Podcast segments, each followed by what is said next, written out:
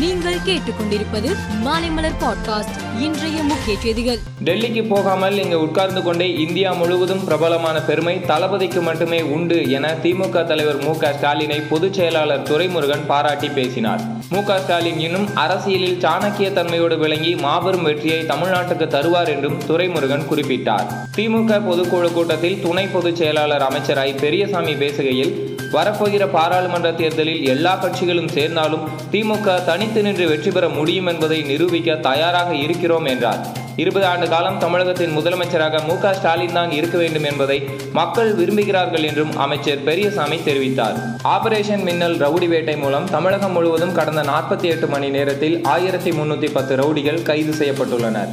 கைதானவர்களில் இருநூற்று இருபத்தோரு ரவுடிகள் தலைமறைவு குற்றவாளிகளாக இருந்தவர்கள் என காவல்துறை தெரிவித்துள்ளது.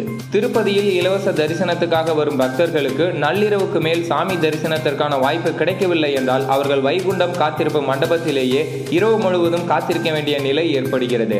அவ்வாறு காத்திருக்கும் பக்தர்கள் காலையில் விரைவாக ஏழுமலையானை தரிசனம் செய்ய வசதியாக விஐபி பிரேக் தரிசன நேரத்தை மாற்றியமைக்க திட்டமிடப்பட்டுள்ளது.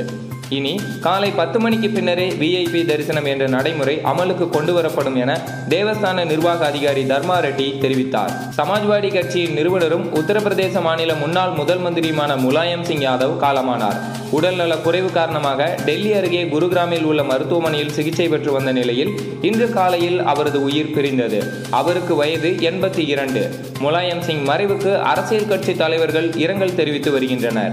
வெனிசுலாவில் தலைநகர் கராகஸில் இருந்து சுமார் சுமார் ஐம்பது கிலோமீட்டர் தொலைவில் உள்ள ஒரு கிராமத்தில் திடீர் நிலச்சரிவு ஏற்பட்டது. ஆற்றில் வெள்ளம் அபாய அளவை தாண்டிய நிலையில் இந்த நிலச்சரிவு ஏற்பட்டிருக்கிறது. இதுவரை இருபத்தி ரெண்டு பேரின் உடல்கள் மீட்கப்பட்டுள்ளன. ஐம்பத்தி ரெண்டு பேரின் நிலை என்ன என தெரியவில்லை. மீட்பு பணி தொடர்ந்து நடைபெறுகிறது. இதுவரை இருபத்தி ரெண்டு பேரின் உடல்கள் மீட்கப்பட்டுள்ளன. ஐம்பத்தி ரெண்டு பேரின் நிலை என்ன என தெரியவில்லை. மீட்பு பணி தொடர்ந்து நடைபெறுகிறது. தென்னாப்பிரிக்காவுக்கு எதிரான இரண்டாவது ஒருநாள் கிரிக்கெட் போட்டியில் இந்தியா ஏழு விக்கெட் வித்தியாசத்தில் வெற்றி பெற்றது. இதன் மூலம் மூன்று போட்டி கொண்ட ஒரு நாள் தொடர் ஒன்றுக்கு ஒன்று என சமநிலையில் உள்ளது. மூன்றாவது போட்டி நாளை நடைபெறுகிறது. மேலும் செய்திகளுக்கு மாலைமலர் பாட்காஸ்டை பாருங்கள்.